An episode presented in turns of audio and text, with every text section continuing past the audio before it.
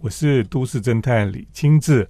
今天呢，我们在节目当中呢，我们特别来邀请一位很厉害的画家哈，呃，来到我们节目当中。那这位画家呢，最近出了一本书哈，这本书呢是专门是画士林这个地方的呃一些速写哈。这本书叫做《士林巷弄速写》。可能大家不知道哈，其实我也是士林出生的，我小时候住在士林哈。那么幼稚园的时间呢，都在士林中正路那个地方了哈。这本书的作者呢，郭正宏，他也是从小在士林长大，到现在还住士林嘛哈。是是。那今天特别邀请了郭正宏来到我们的节目当中。哎，老师好，各位听众大家好。那我今天要特别来访问郭正宏哈。哎，这本书《士林巷弄速写》哈。为什么你特别出了一本书呢？来谈谈士林这个地方。我基本上就是在士林出生，所以士林出生，我的身份证是 Y 开头。嗯，那这是一个比较呃六十五年之前的的时候，很多人不知道，很多人不知道，因为台北是 A 嘛，台北是 A，他们就想说 Y 应该是在南部那个垦丁，对对对对对对对对。那 Y 其实是以前呃阳明山管理局的时代哈的一个士林的一个身份证，所以我们 Y 的零零一号。蒋中正，对，蒋中正先生，对。那我画士林，其实是有一天呢，我发现士林的一些地景地貌突然在改变。嗯，我突然发现说自己本来习以为常的地方，突然在做很大的一个置换，甚至未来都会改变的非常大。那我就。慢慢的就觉得说，我应该以就是我常带学生出国，自己去国外旅行，都画国外的地景地貌，反而自己的家乡都没有去琢磨。当然，去年疫情期间大家都不能出国，所以我就慢慢的开始一天一夜的来画这个我们士林的一些地景地貌。那我也把这个部分呢分享到一些士林的在地社团，也得到在地人很大的一个共情。哦，大家都还有共同的集体记忆，所以我觉得这个是一件非常好的事情啊，能够跟所有的适龄人哈，或者是呃曾经住过适龄的人，他能够有一些互动，那也大家能够一起再重新把大家的记忆找回来，我觉得这是一个非常好的一件事情啊，嗯，所以就陆陆续续画了一百多张，对，哇，所以这其实也是一种我们讲说。就像士林学哈，是，就是我们怎么样去研究士林这个地方，或者是说怎么去记录哈士林它这个过去的发展啊等等的。的确，你你讲没有错，士林最近哈改变也很大。那么特别是像这个你住这个福林桥附近哈，是那个桥边现在都盖很高很高的大楼哦。对，以前车子开到福林桥上去就觉得哇海阔天空，是。现在两边就像峡谷一样啊，对，都盖起来很可怕。所以这的确哈，整个士林的面貌，包括建筑，包括这个生活空间哈，都在改变当中了。是，那这个郑红他画的这些哈，他就慢慢等于说是把过去到现在哈士林的一些发展哈，可能将来这些东西搞不好就不在了哈，已经有一些都不在了，不在了。对，那你在画这些哈，其实我觉得对将来大家研究士林哦，也是一个很棒的。一个素材了哈，你也稍微会把它的历史、它的建筑的历史啦，或者它过去的这个历史严格都把它记录下来。是是，对，所以这本书呃，对大家来了解士林这个地方哦，我觉得是一个很不错的一个素材了。那你这样子画了多久呢？前后画了将近三四个月，嗯，左右。那我一天你就每天这样出去走来走去，然后画画一张。画一张泼在脸书或社团上面，因为有时候你画了一张，然后泼放上去，结果又隔了一个礼拜、两个礼拜，大家会不会把你当一回事啊？那我就觉得说，既然要做，每天都画一张，对我每天都去画一张，那每天都去把它记录一个地景地貌，嗯，那这个东西就会让大家有一个觉得说，哎，我们是玩真的，我们不是不是意思意思玩一玩，画一画就算了。所以你你画完之后就把它抛在士林的。社团对社团里面，士林有什么社团？士林士林像我是士林人，嗯，然后士林帮帮那个之前有天母帮，哦，有有，有天母帮，天母帮，对对对。然后这些社团其实都还算蛮多的。嗯，那感觉士林是一个区啊。我们讲说台北市很大，但是士林好像其实一个区，但是士林人口也有二十几万。哦，对，所以士林我觉得它存在一个很特别的点，就是在于士林有最高级的天母地区，有最现建四五十年的设置地区。嗯，好，有世界排名前十名的故宫博物院。嗯，好，有大家耳熟能详的这个台湾公馆、挂士林夜市，对，好，那士林它还有很多，包含像一些大学，然后一些宫庙，嗯，好，一些庙宇，像雨露古道的终点就是在士林，好，从金山走到士林，好，这些都是一些值得被记录下来，而且是一些我们很在地人文的一些。部分哈，包含像我们呃四林国小，对，全台湾第一所小学，一百多年，一百多年，全台湾第一所。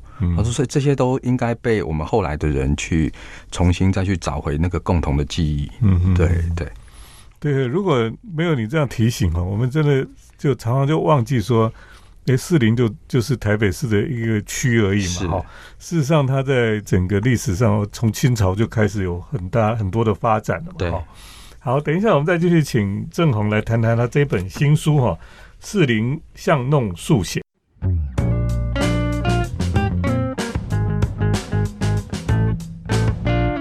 欢迎回到我们建筑新乐园节目，我是都市侦探李清志。我们今天特别访问了《四林巷弄速写》这本书的作者哈郭正宏，来到我们的节目当中。那么这本书呢，是他在疫情期间呢，特别花了很多时间哈。那么在士林，他的故乡，呃，每天都去画一幅画哈。是，他本来有抛在他的士林相关的社团里面了哈。可是听说哈，你你是四十岁以后才真正专职在在画画这样。是，是。那你四十岁以前你在干嘛？我四十岁以前，我大部分就是做一些平面设计，还有行销相关的工作。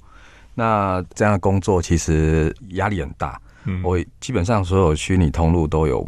接触过，包含什么电视购物啦，那个电话行销，那所以这部分的行销计划都很熟。那也因为是这样子，我呃那种压力很大，我就有焦虑症，嗯，然后就非常的就是莫名的紧张那种感觉，好，所以甚至严重的时候，当然我有去看看医生，然后有有病逝感，所以我就去看一下看这心理医师。那后来到了四十 岁的时候，也是一个人生的转折。嗯，那那时候因为种种关系哈，就待业在家。那因为我以前因为有这个焦虑症的问题，好，我除了吃药之外，我还有去做画画的一个自我治疗。对艺术治疗这一个部分，那也长期画了很长一段时间。其实那时候想法没有想要什么教学，没有想要做什么，只是单纯自我疗愈而已。然后后来我就觉得，慢慢的觉得四十岁的转职，不是说中年转职是很很辛苦，而是不是你能力不好。嗯，是你能力太好，人家不敢收你，所以配太高，都有很多可能原因了哦。所以那时候找不到工作也是一个很现实的问题。嗯，然后就哎觉得说，那我一开始就透过画画先疗愈自己，嗯，然后慢慢的去教学，然后再接着就是去带学生去国外。嗯，旅行。画画，对，去国外去南法啦，去意大利，像我今年去葡萄牙，嗯，跟这个亚得里亚海坐游轮去画，嗯，去去旅行去记录，对，那其实这都是一个很不同的人生经验，对，对，哎，所以你觉得画画对？忧郁症是很有帮助，有帮助啊！其实绘画艺术治疗本身，它就是一个对自我疗愈的一个很好方式，而且它不需要跟人家合作，也不需要，就是你自己慢慢的，哪怕是画一棵树啊，画画几个线条，都会让你心情可以 calm down 下来。对，因为我们在这个社会哈，因为太多事情，压力很大，又很忙碌，就心情常常都是很浮躁的哈。是。然后，其实你你在画画的时候呢，特别在你在速写哈，是。那个时间里面，你就可以让自己沉静下来，对，哦，对，然后就进到了自己一个世界里面，是。对，我觉得那个感觉很棒啊。所以我们常常就就鼓励学生说，你要多画画，不管你自己画的觉得好看或不好看的哈，对，就是当你在画那个当中哦，其实你通常都会有很大的收获哈。是是，所以我们觉得现代人哦，当然现代人很多呃精神上啊，这个压力啊等等哈，其实如果能够安静下来，好好的画画哈，其实是比划手机都好很多。哎，对 对对对对。我觉得你也很厉害，就是说你到四十岁以后哦，等于说是人生有一个新的转换了哈。是，那你就开始，你也教人家画画，对不对？对，也带很多这个有兴趣的朋友们出国去画画哈。是，哎，这些人他为什么要学画画？他们通常是什么原因？其实老师你知道吗？很多人他的那个内心里面哦，他。很喜欢画画，但是他可能他的养成人生的过程当中，呃，年轻的时候妈妈说啊，你要努力念书，画画会会饿死，对，会饿死 哈。然后所以他就会把这个小小的种子就一直埋在心里面。所以我很多学生都是年纪最大有到八十岁哦，然后一般大概五六十岁的的他退休了，嗯，他突然觉得说，我应该来画这个东西，可是他一直觉得他很害怕。有恐惧，画不好。嗯，像我一个学生，他是台大的这个药学系系主任，他他退休之后，他来找我画画。嗯，他也去找别的老师学，可是他发现，他跟我讲说：“郭老师，我最后找你学画画，只是想证明我这辈子不会画画。”嗯，啊，就是他已经放弃画画这件事情了。哦，就是说，对，但是我还是让他去。我说，画画不是画的像不像，那不是重点了。好，你应该是去。营救于那个过程是，然后去把自己想要表现的感觉，哈，你就去画，没有对或错，好，就不用去在意这些事情，对，你就会画的很开心，嗯，对，对，所以画画哈，也不是说就是你一定要画的像什么或者怎么样哈，其实画画很重要的是你自己开不开心是很重要的一件事了哈。等一下我们继续来请郭正宏来跟我们分享他的新书《四零巷弄速写》。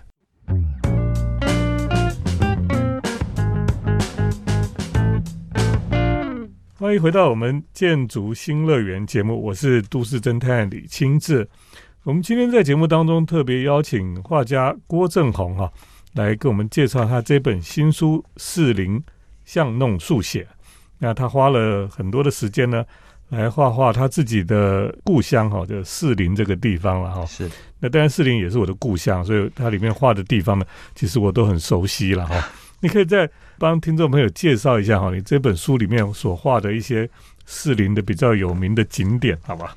好，大家分享几个像士林的这个三大庙宇哦，嗯，呃，像士林的慈贤宫，就是士林夜市里面的妈祖庙，然后神农宫，好，那这个旧街地区的，然后以及芝山岩上的那个惠济宫，这三大庙宇其实是士林在地很重要的一个呃信仰的中心。那早期一开始是从这个神农宫开始的，好，那这个部分呢，其实呃后来发生了张权械斗，然后一些人就跑到现在惠济宫那边去躲避，嗯然后之后呢，整个旧街地区就是现在呃神农宫这一带，呃就已经被破坏殆尽了，居民就移到了现在的这个新街的慈贤宫这一带去。那那时候很有趣的，如果大家从地图上可以看到。以这个慈贤宫为中心，它刚好是东西南北盖了四条路。那个以前就是他们当时的一个防卫的，你要说一些城门的地方。嗯，哦，所以你可以从那个地图上就可以发现，哎，它有什么大东路啦，什么小西街这些地名，很有趣。好，那就开始有这样的一个慢慢的开始，哈，士林的街区就开始做转换的。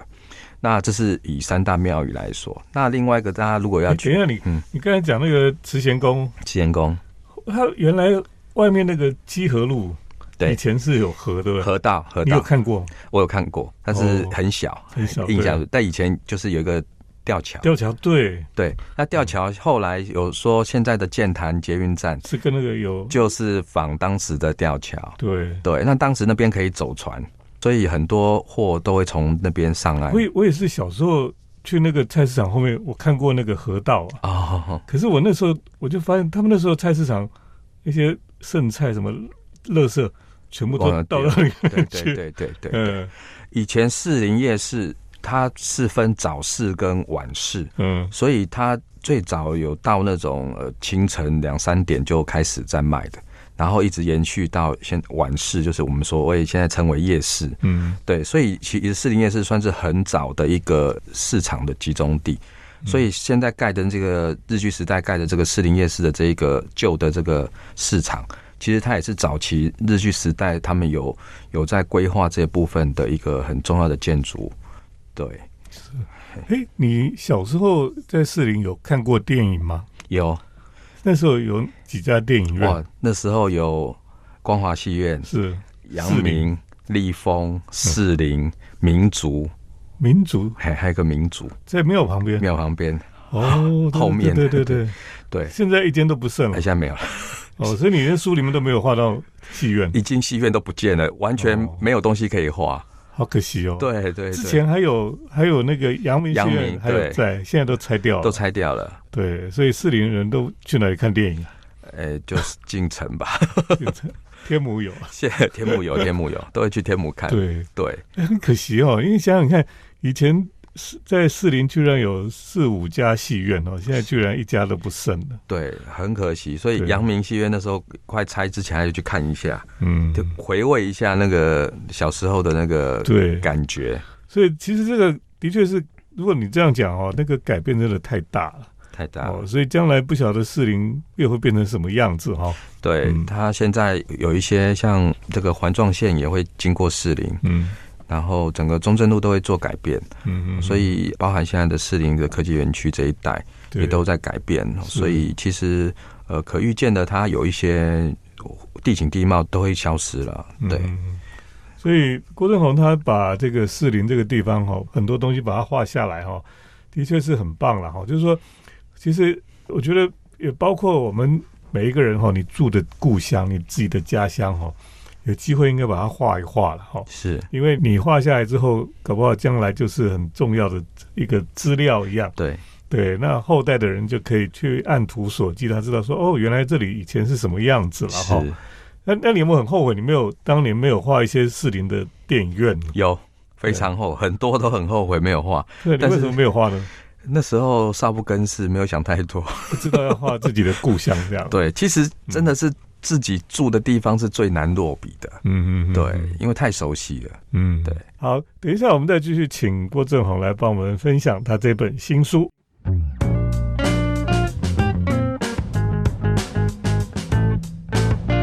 我是都市侦探李清志，我们今天在节目当中呢，我们特别邀请到了画家郭正宏哈，他最近出了一本新书，叫做《四林巷弄速写》啊。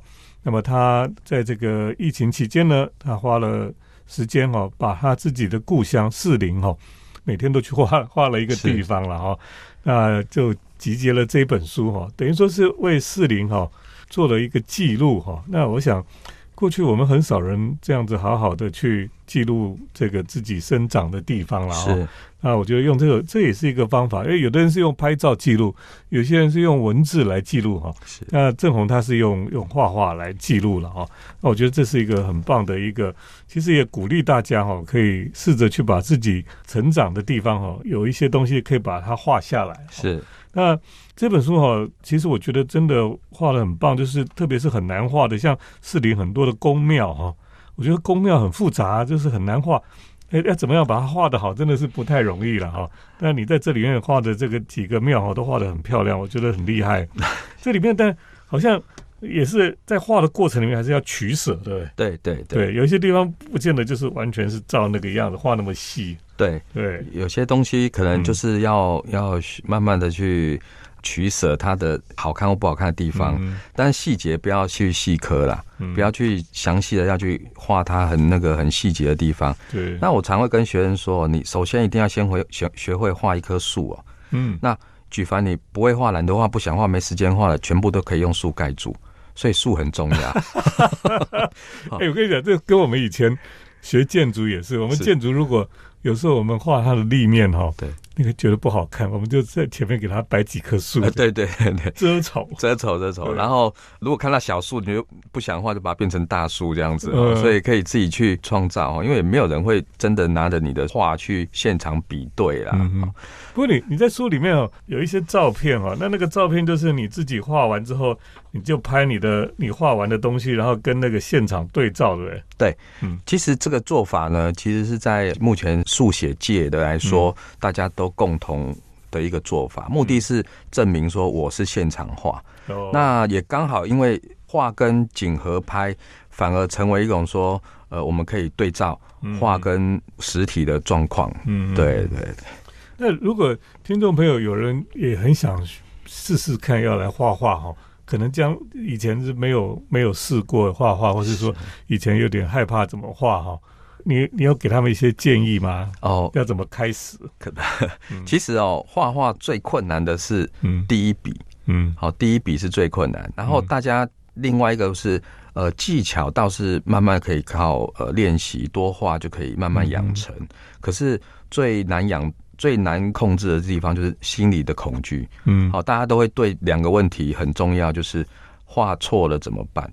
啊，第二个问画错怎么办？画错怎么办？画错也没有，就将错就错。好，你左边多画一个窗户，你就右边也多画一个窗户。没有人会拿你的图啊去现场对，然后去比对你到底有没有画对画错。听众朋友，如果你有这样的经验的话，有这种朋友，那你跟他绝交就好了哈。啊，第二个问题大家就是说画的像不像？很重要嘛，好，大家就是第二个问题哦。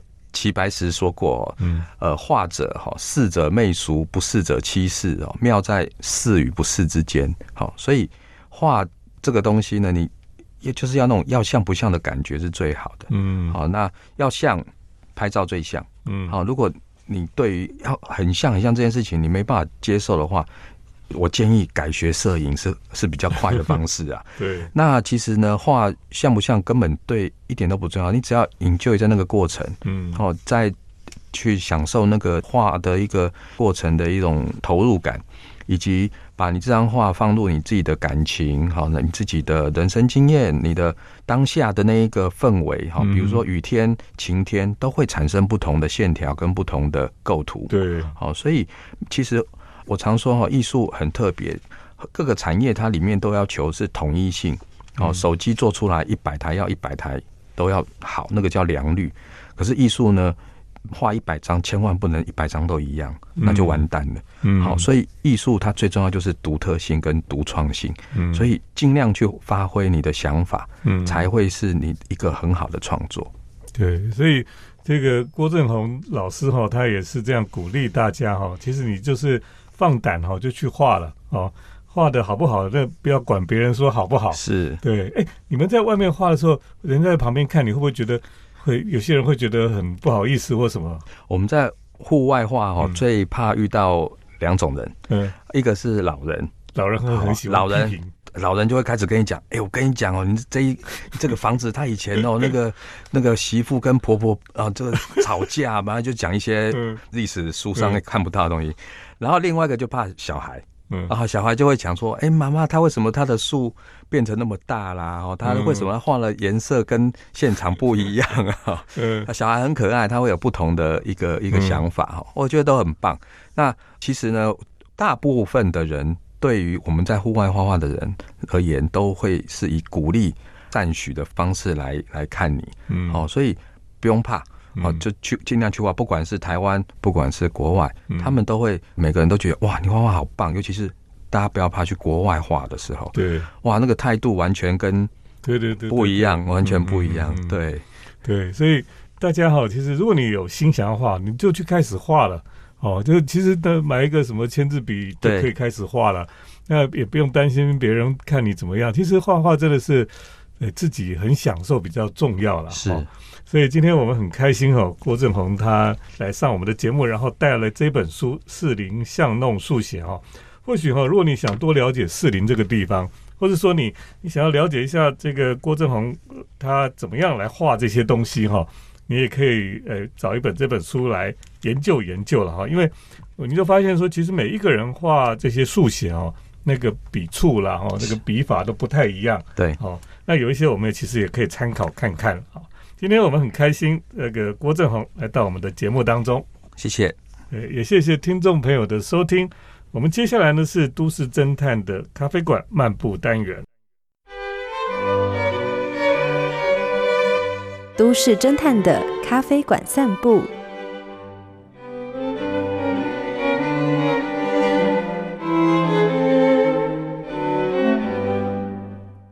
欢迎来到我们都市侦探的咖啡馆漫步单元。那么今天在单元中呢，继续来跟大家来介绍海的京都这附近的咖啡店。那么到海的京都去旅行哈，除了到伊根周屋之外呢，我们也会到天桥立这个地方哈。那么天桥立是日本三大景之一了哈。为什么说三大景哦？当然这个是日本人的。他们自己的归类哈，就是日本三大景哈。这三大景呢，就包括了这个天桥立哈，也包括了这个呃岩岛神社哈，就是在广岛的外海哈，这个在海上的这个神社哈。另外呢，就是松岛了哈，这个在东北的松岛，就是你可以看到这个在海上的岛，岛上面会有松树。那么天桥立是一个非常特别的一个地形吧，它就是在一个海湾上面哈，海湾上居然有一个长长的沙洲哈，像一个天桥一样哈，那么就横跨这个海湾了。其实海湾很大哎，我如果坐车哈，从这一端哈绕陆地过去另外一端哈，大概也要半小时以上哦，所以是很远哈。可是你走天桥过去哈，哎，走都走得过去啊。那个沙洲哈，上面也是种满了松树哈，不晓得是因为先有松树呢，还是先有沙洲之后才有松树哈？这后来松树有人种上去了，这个我也不太了解了哈。不过这个天桥立哈，就变成当地的一个奇景哈，那么也是日本非常重要的一个景观了哈。所以两边呢的山上哈，都有一个观景台。这个观景台呢，你可以到那个山上去啊，从上面哈就这样子看下去。他们通常会背对这个天桥立哈的景观哈，然后头哈就从胯下回望哈，就可以看到好像那个天桥立好像一个天桥在天空中一样啊，所以叫天桥立。那么天桥立呢，你可以到山上去看哦，的确是很壮观了哈。那你到山上哦，当然是坐缆车上去哈。可是有一种缆车更有趣，那有点像你要去山上滑雪哈，坐那个椅子的那种那种缆车把你送上去。那种椅子的缆车哈，其实是没有安全带的哈，它就是一直转，所以它那个椅子过来的时候呢，你就要准备好，然后就坐上去，然后就开始送你上去了。那你要抓好，因为没有安全带哈。那我有点惧高症，所以我觉得哟好好恐怖。可是坐上去之后觉得哎蛮好的，而且空气很舒服哈。然后看这个天桥立很漂亮，那么当然这个天桥立呢，你从那个山上下来之后哈，你可以去走这个天桥立哦，它其实不热哈，因为那个天桥立哈都种满了松树嘛，所以呢，你等于是在松树林里面漫步哈，可以走到对岸去。另外一个更简单的方法就是骑脚踏车哈，它有出租脚踏车，你就可以骑这个脚踏车过这个天桥立到对岸去哈，大概。半小时就可以到对岸了吧？哦，是，其实是蛮舒服的。然后旁边有人玩水啊，然后那个松树下哈，会吹着松树的，呃，有那个风吹过来哈，沙沙作响哦，就是我们讲那个松涛的声音了哈。那么在这个天桥立这边哈，它其实是比较属于一个比较乡下的地方吧。哦，但是它有旅馆，有一些这个设施哦，商店。可是感觉上就是还是比较乡下。可是呢，在这里我居然发现哦，居然有一两家还不错的咖啡店呢啊。那有一座咖啡店呢，叫做玄妙庵呢哈。玄妙就是中文那个玄妙哈，就是非常玄、非常妙哈。那个庵哈，就是尼姑庵的庵呢哈。所以如果中文写玄妙庵哈，你会以为是个寺庙。那其实它是一个非常简单明亮的一个咖啡馆。那它的咖啡馆的英文哈。就他直接写 G E N M Y O A N 了哈，就是我也不知道怎么念其实就是玄妙的意思。那这个咖啡店呢，它上面就是写英文而已，它没有写中文玄妙安这样。那就发现哎，居然在乡下呢有这么优雅简约的咖啡店哈，而且呢店里面非常的明亮，非常的优雅哦。然后他们就是自己有做甜点哦，然后有咖啡，就是感觉上非常优质哈，让这个旅行的人哈身心都可以得到疗愈了哈。你知道我们常常去很多地方旅行哈，特别是比较乡下的地方，哎，有时候就会觉得还是希望有一个地方哈，可以坐下来哈，可以休息一下哈。这种空间最好就是你可以好像回到城市里面那种比较精致的空间，在这种乡下地方居然有这么棒的咖啡店哦。后来我也觉得有点惊讶了哈。不过呢，还好这种地方哈，因为它。基本上就是应该是很多观光客会去的地方，所以呢，有这种咖啡馆，我觉得应该也不惊讶了哈。那么它就是一个很重要的观光点。那其实有需要一些比较优质的咖啡店在这里。后来呢，我也发现哈，在天桥立桥头这边哈，也有一家很不错的咖啡店哈，它是是老外开的，所以它的感觉就跟一般的日本咖啡店又不太一样哈。那么以后有时间再跟听众朋友来分享。今天呢，就跟大家来介绍这个天桥立附近的咖啡店。谢谢听众朋友的收听，我们下礼拜再见。城市的幸福角落，来杯手冲单品，享受迷人的香醇世界。